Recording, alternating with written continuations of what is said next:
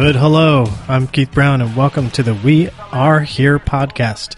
In a few minutes, we're going to listen to a conversation I had recently with Bill Ayers, former founding member of the 70s radical group Weather Underground and author of the new book, Demand the Impossible, a radical manifesto. He's my first guest on this first show, and he's really been a hell of a guy uh, over the uh, I don't know, about two months we've been trying to put this together.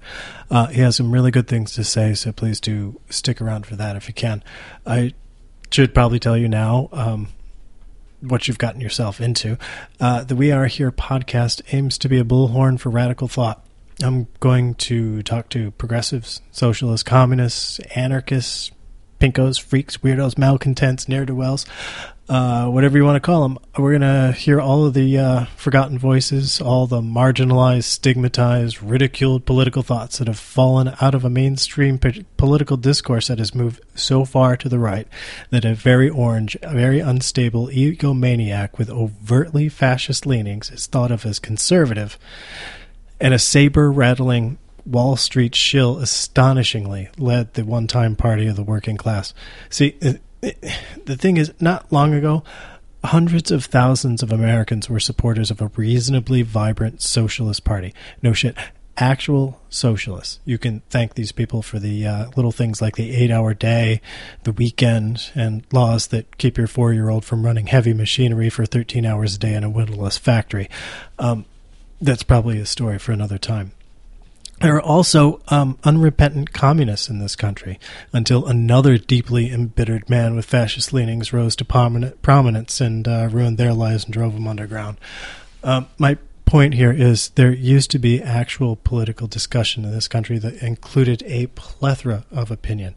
You didn't just hear from those who support Ayn Rand's ideology and those who think that she might just be a skosh too liberal. Um, so we're going to bring in the socialists, the communists, the window breakers, the angry, the aggrieved. We're going to talk about the basic structure of government, the organization of our society. We're going to invite everybody in, and we're going to take a look at how we just might make things better for us and for our kids. And so, really, that, I mean, that's what I'm trying to do here. It, it, to my mind, you can pick up the newspaper every day and find plenty of Republican versus Democrat false equivalency in the New York Times. You can turn in the radio and hear plenty of right wing hate speech. Um, there is enough insipid, context free political play by play on the 24 hour television news theater. But honestly, there is so much more out there. There's honest, sincere opinion from people who come to problems with far different solutions than many people have ever heard there are other ways of thinking about today's problems. There are other solutions that other people have come up with. They may be radical, they may be weird. Some of these ideas may be work, maybe they work, maybe they don't. But if we don't talk about them, we're never going to get anywhere. There, my, my, my point again, there's more out there. You just never ever get to hear it. And that's why we are here.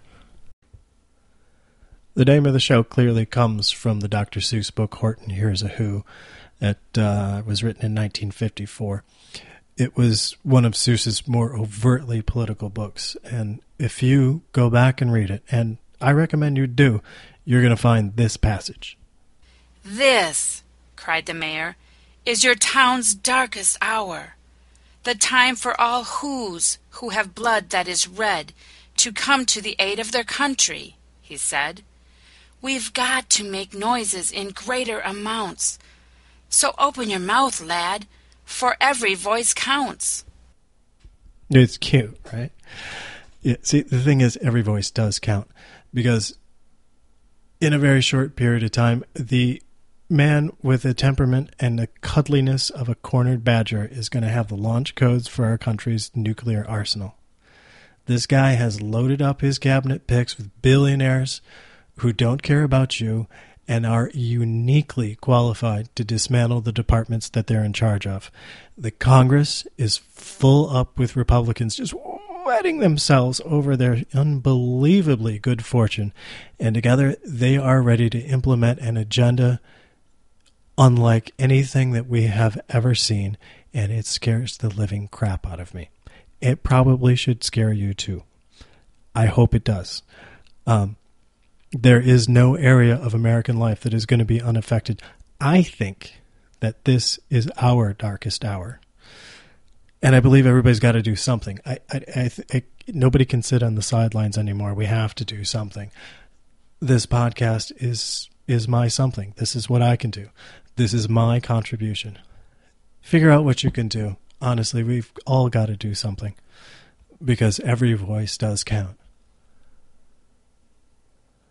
And I'll be right back with Bill Ayers.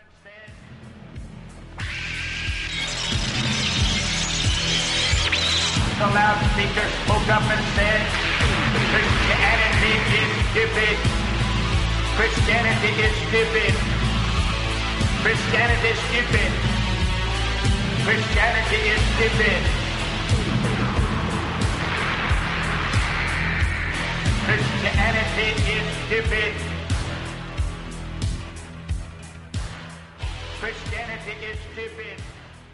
So, all right, in the, in the new book, "Demand the Impossible: A Radical Manifesto," you explicitly use the word manifesto, and I'm assuming that wasn't uh, that wasn't accidental. Why did you use that word?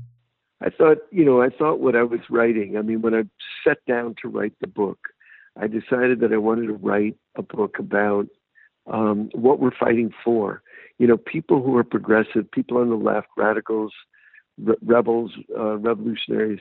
We know what we're against, and we're pretty good at naming the problems. But I wanted to also think about what we're fighting for and why we're fighting for that.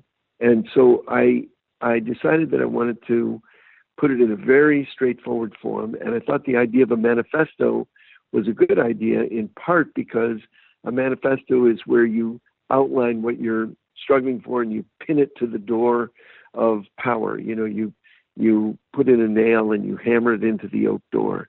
So that was my thought that it's simple, it's straightforward, it's brief. I set out to write it as a pamphlet.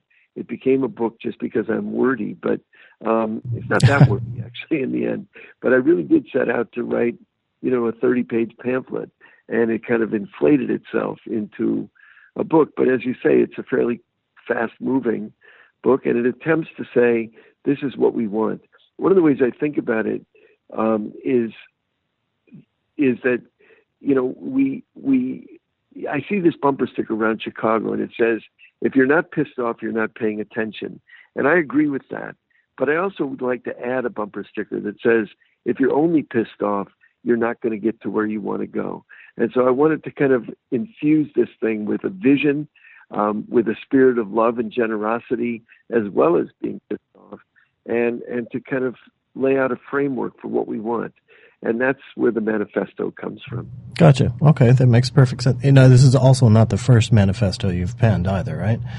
Um, well, I, I, when I was underground, certainly we we uh, issued a statement called Prairie Fire, which was right. a kind of manifesto.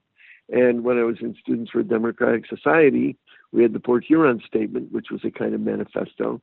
And both of those were very straightforward, easy to understand, and an attempt to articulate a vision. It it occurs to me that these that, that those two that those two manifestos are not um, not all that dissimilar in content, but um, the tone is uh, is vastly different. Can you compare the two of those? You're thinking of the Prairie Fire and and Demand Yeah, that's right. Well, Prairie Fire was written in the early '70s when the war in Vietnam was raging, and we were underground, and we were um, in a kind of direct and serious conflict with the state around both the issue of the war and the issue of white supremacy and and uh, the the kind of repression of the Black Freedom Movement. So we were, you know, in a, a more of a fighting crouch, I suppose. Um, but I don't think they are really that different. I think that while I believe over you know 50 years of being an activist and, and an organizer, I think I've changed, and I think the world has changed. But I also think my core values um, are pretty much the same. I, I, think that we need a future of joy and justice, of peace, of uh, freedom, and of uh, an economy that's based on sharing, not on predatory accumulation. So, so that's pretty much consistent. But yeah, the tone has probably changed a bit. I'm now 72 years old, so I suppose you know things change.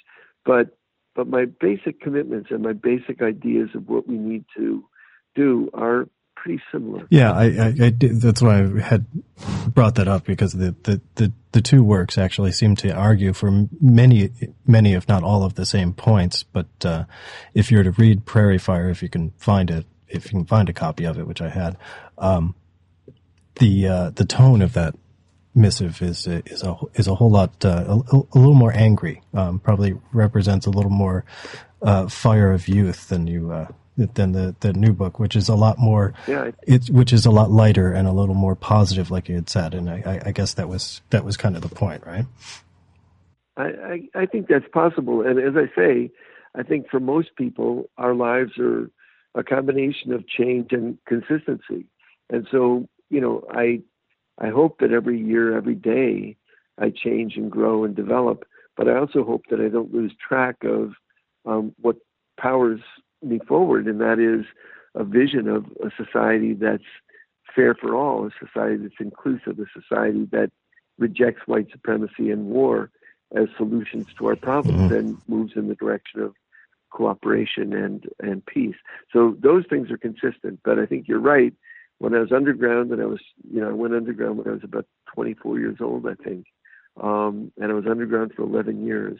And so the the posture and the stance was certainly different, but the aspirations I think are very similar. Right. I, I, suppose for some of the people who who may be picking this up and listening to it, I probably should explain. Uh, you were with a group called the Weather Underground, correct? That's right. And we went underground in 1970, and we surfaced in 1981. Do you think um, that today uh, you and the underground would have been would have been labeled domestic terrorists? We were, uh, in fact, we were labeled domestic terrorists. Oh, were you? I didn't. I didn't know that we even had the language then. Yeah, they had the language, and um, and our view of that then and now is that actually we were part of a mass movement that was resisting a terrorist war against an entire population in Vietnam, and that the terrorists were our own government if by terrorism you mean um, violent attacks on random violent attacks on populations in order to sway political opinion, we were not terrorists. We never attacked people. Um, number one. Number two, um, uh, you know, what what they were calling terrorism and violence was actually a kind of um, amped up, ramped up uh, kind of vandalism where we destroyed property to issue a screaming response to a genocidal war.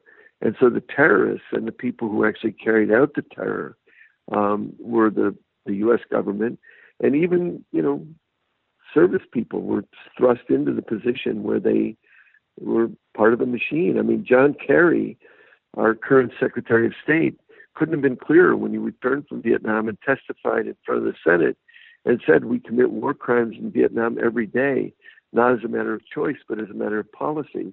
He was describing a terrorist war, a war where someone like John McCain could drop bombs on a city, and if he had extra ordnance, there was an entire swath of Vietnam that was considered a free fire zone, and he would go drop his ordnance on those populations. So that's terrorism. That's war crimes. Um, it's never been called. Uh, the U.S. government has never been called to task for that because they're too powerful but that's one of the reasons they won't join the U.S. I mean the UN um, uh, International Criminal Court because they know that that would hold them accountable for all kinds of things that they've done and continue to do. Let's bring this back up uh, a, a, couple of decades and talk about this this book of yours. Now, in the in in Demand the Impossible, you call for the abolition of the prison system, a radical transformation of our ed- education system, free healthcare for all, taxing the rich to levels not seen since I'm guessing the Eisenhower administration and, and among a half dozen other things. Um, before we get into the meat of you know a few of these arguments, uh, tell me, aren't you talking like a crazy person? I mean, we just elected Trump for fuck's sake. I don't think so. In fact, what I argue in the beginning of the book is that um, without expanding our radical imaginations, without thinking beyond the kind of um, debates and, and frameworks that we're given, we end up kind of spinning our wheels on the unacceptable. Um, in other words, for example, um, uh, we could easily, um, in this country, we could easily have universal health care for everyone. It's not out of reach. It's not crazy. Uh, every other industrial country has that, has some form of it. We could do it too, but we choose not to, and we choose instead to spend our our resources as a nation on war and surveillance and incarceration and things like that. So it's a yeah, matter. Let me, of let me, Bill. Let me stop you right there for a second. You see, who is um, who is we? Who are you define? Oh, who are you defining as we? We could have this. I understand. I, I get it, but I, would like I'd like you to expand on who who you're talking about when you're talking about we. Are those is that um, our elected representatives? Is that we as we as the government, or is that we as the people? Well, I think that I think when I when I said we choose to spend our resources, I'm referring to the government and the political class and the one percent. I'm not referring to we the people, but right. but we the people. I think in general, and this is another interesting point about whether I'm talking like a crazy person in the issues that you just named. For example, ending mass incarceration, um, uh, universal health care, a decent neighborhood school in every community. These are not radical, crazy propositions. These are actually majority positions. And I know I've often felt, in fact, my whole adult life, I have felt not like a, a barricaded, tiny minority with some precious or idiotic view, but I felt like I'm in the mainstream. And so if you take any one of the issues, gun control, decent schools for all, um, universal health care, uh, actually people agree with that. That's a majority opinion when you talk about we the people. We the government is much harder to move. There's so many issues that I could point to uh, where this is true. Um, but but certainly people, when given the choice, do not actually want their resources spent on militarization and uh, and and kind of global policing around the world. They would rather spend money on schools. It's a matter of you know of uh, organizing to make the kinds of demands that need to be made. Like going back to the question of whether it's insane and crazy, I want to point out that every demand in the history of our country um, that's been, you know, that's moved us forward as a country has been crazy at one point, and that includes the American Revolution. It certainly includes abolition, which was a crazy position, a marginal position, right up until the 1860s, and it only became a majoritarian position in, in the middle of the Civil War. So mm. you know, it's not it's not so crazy to say we need to stand outside of the kinds of choices we're given and say, what would make a more just, a more fair, a more peaceful, a more loving world? And then try to articulate that and organize around it. Getting more into like, let's just take healthcare for for instance. Um, the the the the idea the idea was bantered around for uh, uh, expanding uh, Medicare for all um, for about I think maybe 20 minutes before we had the Affordable Care Act and that awful fight that was just just to, just barely to get that.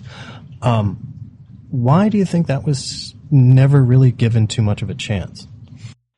Well, I think there are a lot of reasons. I mean, I mean, I think most people would have approved of it, but but I but I think that the reason it was difficult to organize around is because there wasn't a popular movement demanding it there weren't you know bodies in the street, and there weren't um, you know, there wasn't a, a movement you know pushing for it, and that means that we were relying on the good intentions of you know uh, of politicians, and that's not that that's no way to bring about positive change. They're not they're not going to do it. So what you had is the health industry, the compromising politicians, the um, the big money all backing, um, you know, a, a, a, system that would bring about some reform, but would basically line the pockets of the health insurance industry. That's why we didn't win universal health care. It's not because people didn't want it.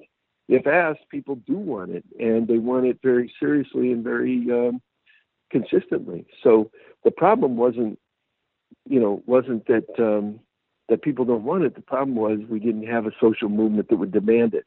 And I point to a social movement because, again, looking historically, every time we make progress, it's because of fire from below. It's not because of the good intentions of those in power.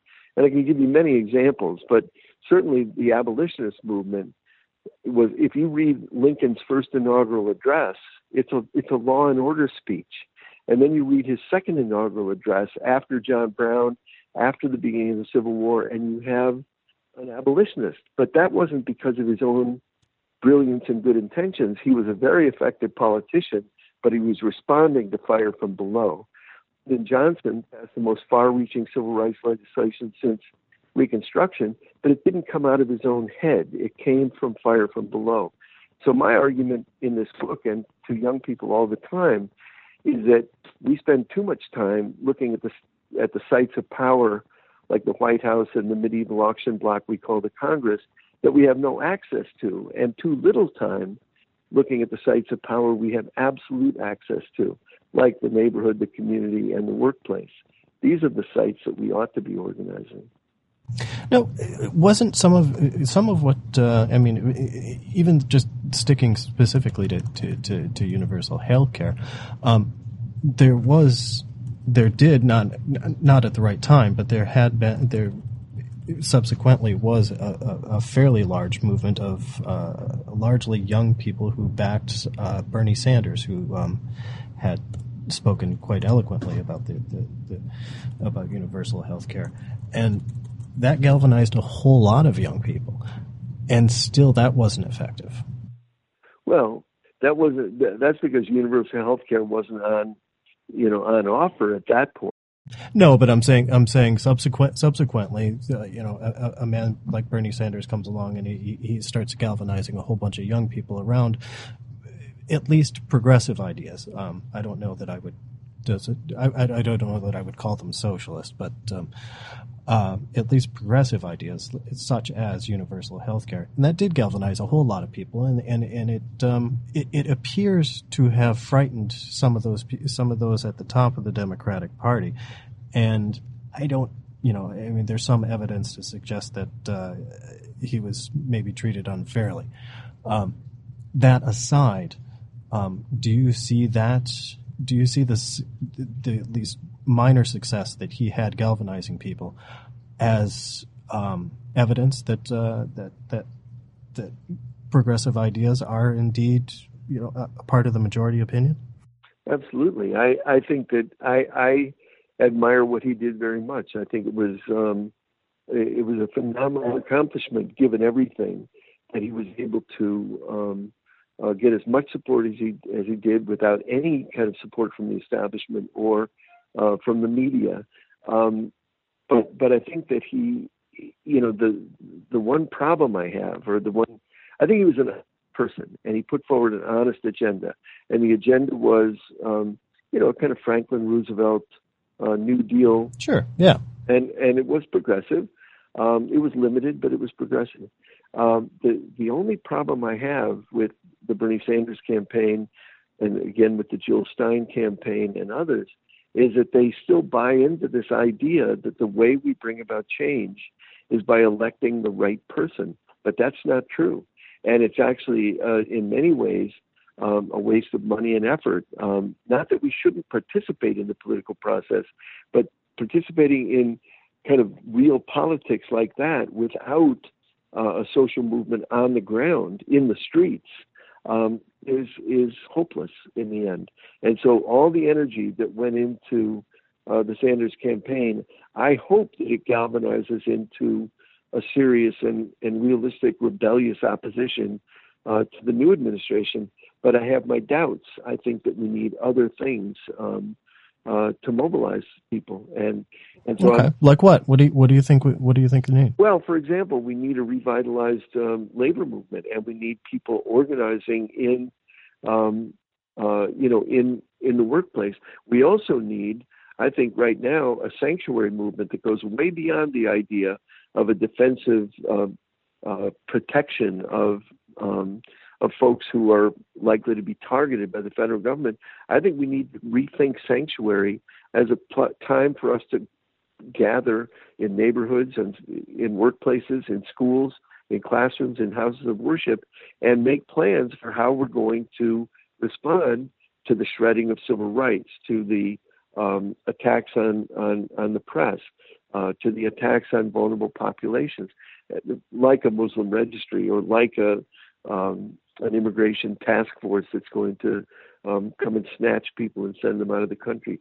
I think we have to be mobilized for that, and I think that means much more than participating in an electoral campaign. It means organizing door to door, person to person, and figuring out what we're going to do in this historic moment to resist what is an explicitly fascist movement coming into uh, into power. Now, yeah. I'm not saying. Let me be clear. I'm not at all saying that everyone who voted for Trump was voting for fascism, but it's absolutely clear to me that he ran as a on a fascist program. What do I mean by that? To not you know get too excited with the, the rhetoric. What I mean is that the the kind of entangling of business and um, and government uh, is at a, at the highest level we've ever seen it. The kind of permanent war and militarization and kind of heroizing of militarism, the scapegoating of vulnerable populations, disdain for science, intellectual life, and the arts. These are all characteristics of a fascist movement, and he ran explicitly on that.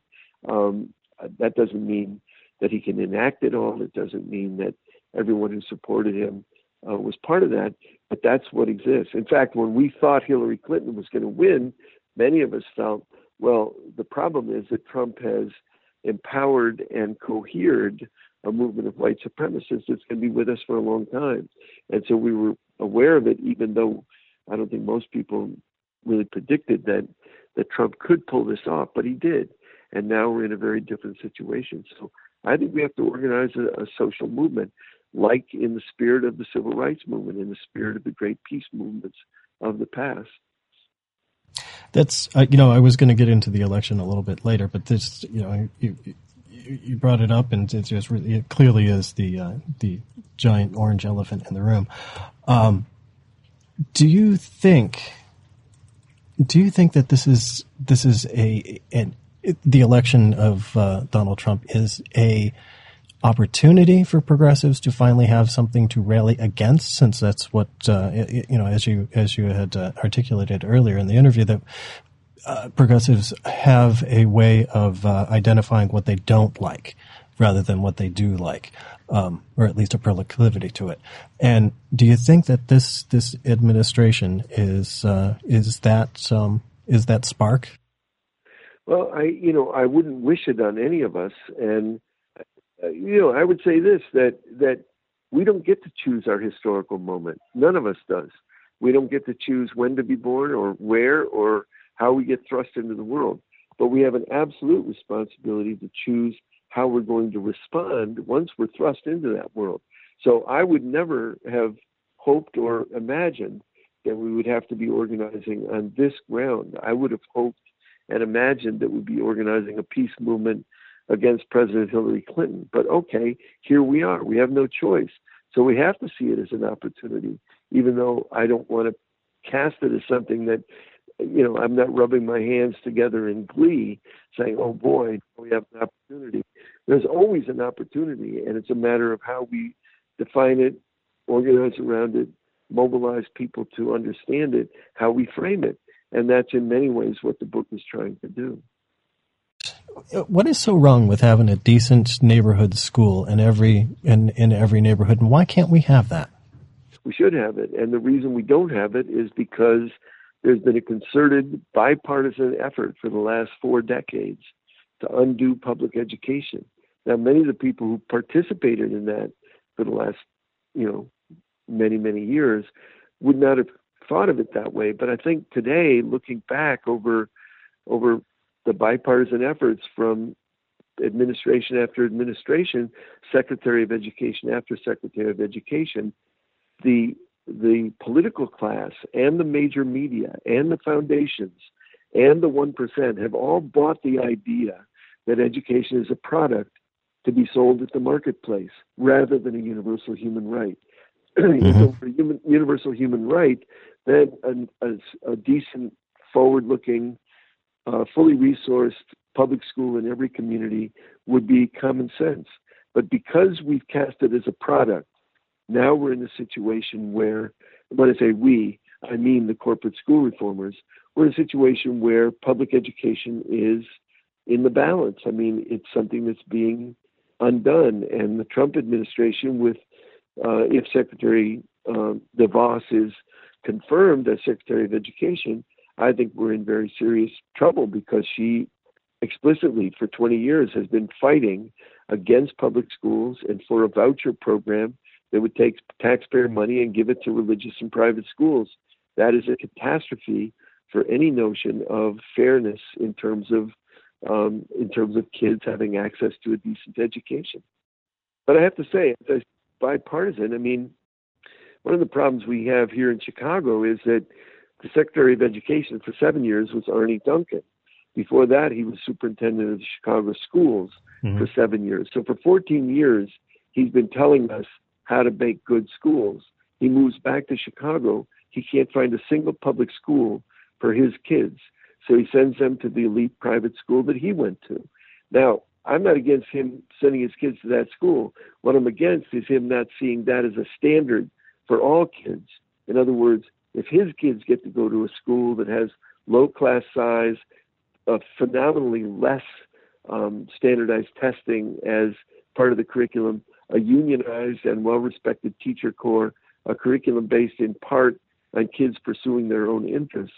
If his kids get to go to that school, why is not the, that not the standard that we as citizens of a democracy want for all of our children? It seems to me that that well, I, I, think it. I think it is the standard that we all want for our children. I don't think anybody's going to argue that they don't want their children into, you know, a terrific school with small class sizes, committed teachers who get paid a decent living salary, and uh, you know, a, a free form uh, exchange of ideas. I don't think anybody's going to say that they don't want that.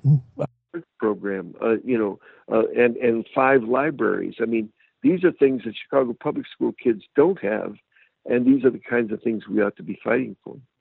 Why is it? Do you think it's just because of the, the commodification of education? Is that is is that it? Because it's seen as a product and not a, a, a not a right.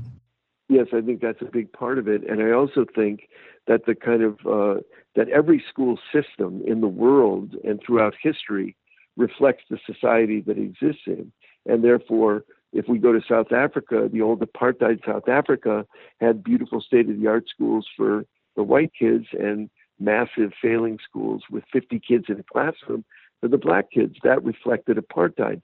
You could look at those schools and know what apartheid was, or you could know what apartheid is and and predict what the schools would look like. Well, we may not want to face it, but it's a truth that these schools that we have in this country reflect the reality of our society. That means they are segregated racially, which was a huge part of the fight 50 years ago, was to integrate the schools. Schools have resegregated at a massive rate. And so we have in Chicago black schools, brown schools, white schools. That's the way it is. And that's a reflection of segregation in society. We also have succeeding schools and failing schools, which is a reflection of what our society values and cares about. So why we don't have it is because why we don't have a decent school in every uh, community is precisely because we are not an equal and fair and democratic society yet. But that's what we should be fighting for. There was a there was a a, a very nice movement um, of young people called uh, the the Occupy movement. Oh, Occupy, um, yeah. Occupy which, frankly, I got to tell you, uh, as some as a, as someone who is slightly older than millennials, um, it was lovely to see um, young kids finally starting to talk about some of the things that I had been boring people to death with for you know for 30 years, and finally starting to talk about income equality. And in a lot of ways, they were extremely successful in at least putting that language into the the American lexicon and and getting people to at least take a look at it. Now, it seems to have fallen off from there, and I don't know where things stand currently. Um, it doesn't seem like there's a whole lot of movement to try and you know to, to start talking about how to how to bring that together, other than uh, some you know some talk from Bernie Sanders and some of his some of his supporters. Um, who you know, talking about taxing the rich, which is never, never really going to go over all that well. Um, what do you think? I mean, how do we how do we, how do we how do we mend the gap between the haves and the haves not? Well, you know, first of all, I want to go back to your um, what you were saying about Occupy. I think Occupy, and I agree with you. I think Occupy was remarkably successful. Not oh, absolutely. Successful in you know overthrowing Wall Street or something like that, uh, but that was preposterous. What they were successful in is they changed the narrative in this country, and so people wouldn't have cared about Mitt Romney's taxes if it hadn't been for Occupy. People wouldn't be talking about this very vibrant metaphor, the 1% and the 99%, if it hadn't been for Occupy. So I think we have to give them a lot of credit for having an imaginative approach to creating a social movement. And this thing is still resonating out into the world. It's resonating out into the world in things like Occupy the mental health clinics in Chicago, Occupy the classrooms um, all over the place. And so, as a metaphor, it's it's done some really great service. The other thing to remember is that Black Lives Matter comes in the context of that as well. So does undocumented and unafraid. So does standing up. Mm-hmm. I mean, in other words, we can't look at these things as linear, isolated events. We have to see that there is a lot of activity on the ground, a lot of activity of resistance, and it feeds off of it, it feeds off of each other. So I'm very excited about what I, I don't think Bernie Sanders' campaign would have happened either without Occupy. So I think these things, you know, are synergistic and they are dynamic and they matter. But what's going to lead to um, fixing the income inequality? That's anybody's guess. I have no way of predicting. What I do think is there's more consciousness about it today than there's ever been. And while I can't count on the New York Times or NPR or any establishment media picking it up and running with it at this moment, I do think that people are talking in Illinois, in Michigan, in Florida, in Wisconsin. People are massively talking about the fact that these states have been being run as a as a business for years and years, and look what they've wrought. So running Michigan as a business brings us Flint and the water crisis. Wisconsin being run as a business means stripping that brilliant University of Wisconsin um, of of some of its its most powerful resources. So I think people are. Yeah, don't forget about Kansas too. Yeah, you can go on and on. I mean, and I think that while the right wing has been enormously effective, and while there's a massive base for kind of right wing thinking in this country, I also think that there's a base of opposition that's even vaster, and in the long run, much more hopeful and much more possible. So I don't know I don't know the answer to how we fix income inequality, except to say that we organize around the fact, in Illinois, for example, that we're not going to fix the schools with with simply um, cutting taxes and cutting services. We're going to fix the schools by getting our priorities straight and recognizing that education is an important aspect of doing away with street violence, that education and jobs are a huge aspect of Black Lives Matter, and also recognizing that we need revenue to fix these problems. It's not just a matter of cutting, cutting, cutting until the government disappears. It's a matter of gathering the revenue and deciding how we want to how we want to use it. I mean, you know, in the book I talk about the fact that every government in the history of the world has only done taxing and spending. That's what governments do. The debate we need to have in this country is tax whom how much and spend on what. And in that debate, argue for spending on health care, education, and guarantees of income. And I'll vote against spending on incarceration, surveillance, and war.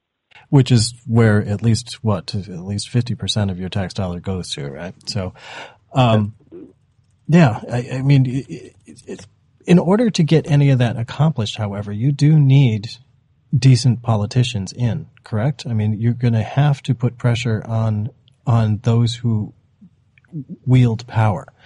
Um, and you're going to have to install people who wield power who actually represent, uh, you know, progressive ideals. Now, which is which is which was part of the reason behind the whole Bernie Sanders campaign, and and, and to a lesser extent some some other um, House candidates as well.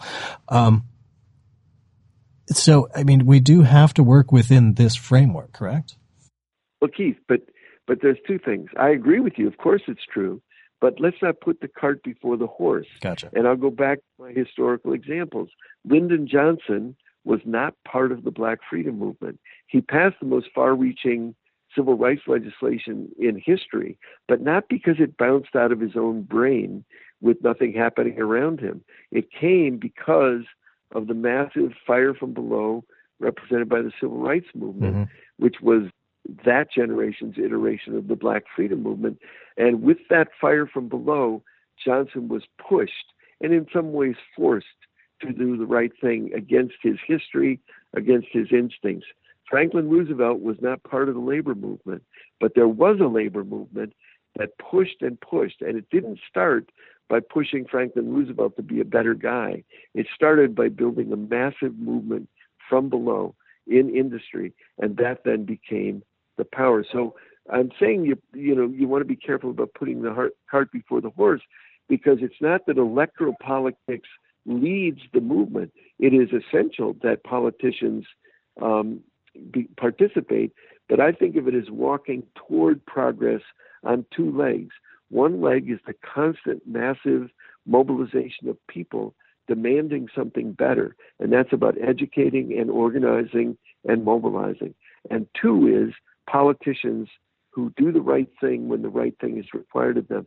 You know, Barack Obama, interestingly, when he ran for president in 2008, said out loud, if you want peace, build a peace movement. If you want universal health care, build a healthcare movement. And that was absolutely the language of, an, of a community organizer.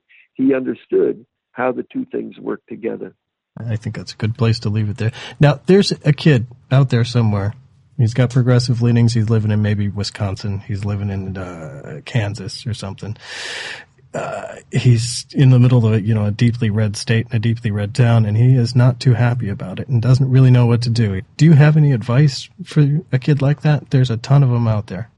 My my my thought is that in a world as out of balance as this world, everyone can find some issue to dive into, and when you dive into an issue, your responsibility is to reframe it, to not allow yourself to be caught up in the frames that are given to us, the frames that are offered to us, but rather to find a way to reframe it in a larger, you know, moral and political universe. And once we do that, once we reframe issues, once we rethink where we are, we need to connect issues. We need to connect global warming, for example, with war. And I think, you know, that everyone can find some way to get engaged. The world is not static, it's not standing still. So there's all kinds of movements on the ground that one can find a way into. Movement to support uh, women's right to reproductive health, movement to uh, support, um, you know, an end to mass incarceration, a movement to support a peace um, alternative to the kind of permanent war that we seem to be caught in. So my advice is to dive into the world. My students often would say to me, you seem to think that we should do everything. And my response is always, not everything, anything. Dive into anything and then find allies and begin organizing. You know, I'm often called an activist, and I guess I've been an activist most of my life. But I think I don't fully embrace the term. And the reason is because activism foregrounds the, the, the kind of demonstration, the kind of performative part of what I do. But I think much more important is organizing learning how to talk to strangers, learning how to talk to people you disagree with. This whole discussion about how to have Thanksgiving dinner if you have Clinton supporters and Trump supporters at the table struck me as a little bit silly because if you can't talk to Uncle Mort, even though you disagree with him, then shame on you. You have to find a language where you can actually argue in a way that's not mean spirited, but in which you try to tell the truth and try to understand the perspective of the other person. This is basic community organizing, and I think everyone, no matter where they are, can find a way into that world. So, what's next for you, Bill? We got any projects working? Well, I mean, I have you know, I have projects and projects. The next, the next explicit thing for me is I'm I'm going to go to uh, Washington D.C. I was planning to go on January 19th to um, be part of a peace uh, assembly um, to push President Clinton um, for a more peaceful foreign policy. Sadly, that's not going to happen. I'll be there, but I'll be pushing President elect Trump um, against nuclear war, against um, military bases all over the world, and against this notion of permanent war, uh, us against the world. I think that's so. I'll be in Washington January 19th. I'll stay for the inauguration. I'm trying to get tickets through my senator, but I doubt that they'll come through. Uh, and if I don't, I'll be around the 21st for the Women's March. So that's the next, uh, you know, out, outside thing that I'm doing. But I continue to do what I've always done, which is try to organize around issues of peace and justice here in Chicago, and that includes against mass incarceration, for decent schools, against the militarization of police, for the opening of mental health clinics, and so on. Bill Ayers, author of the new book Demand the Impossible, a Radical Manifesto, published by Haymarket, I believe, right? Haymarket Books? Seriously fine imprint. You'll find it. if you haven't looked up Haymarket Books, please do so. There's fantastic stuff. Uh, and do pick up Demand the Impossible, a Radical Manifesto by Bill Ayers. Bill, thank you so much for being my first guest. I just can't, I can't thank you enough. Thank you very much. Enjoyed talking to you. Be well. And that's it. That's my interview with Bill Ayers, the first guest on the We Are Here podcast. Uh, again, huge thanks to him. He's been a wonderful guy over uh, the course of actually about two months now as we're trying to get this together. Um, do go out and buy his book. It really is. It is worth the money and it's worth the time invested. Also, huge thanks to Brent Harris for putting together the kick-ass logo for this show. Um, check out a lot of his incredibly weird stuff on Instagram at Harris Built. That's Harris Built on Instagram and also uh, Negativland, who have let us kindly let us use Christianity is Stupid as the theme song for the show. Uh, hopefully, we will talk to Negativland uh, for an upcoming show. Uh, that's going to do it. We are at the end. Thank you so much for listening. Um, we hope to make this a weekly thing. Uh, so please do check back next week and we'll have an incredibly interesting guest and uh, me stumbling hopefully slightly less than this time. Uh, you can check us out at Facebook, facebook.com slash we are here podcast. You can also uh, send me an email. G- uh, we are here pod at gmail.com. Thanks a lot. Communism is good. Communism is good. Communism is good. Give up. Did you hear that? Give up. Give up.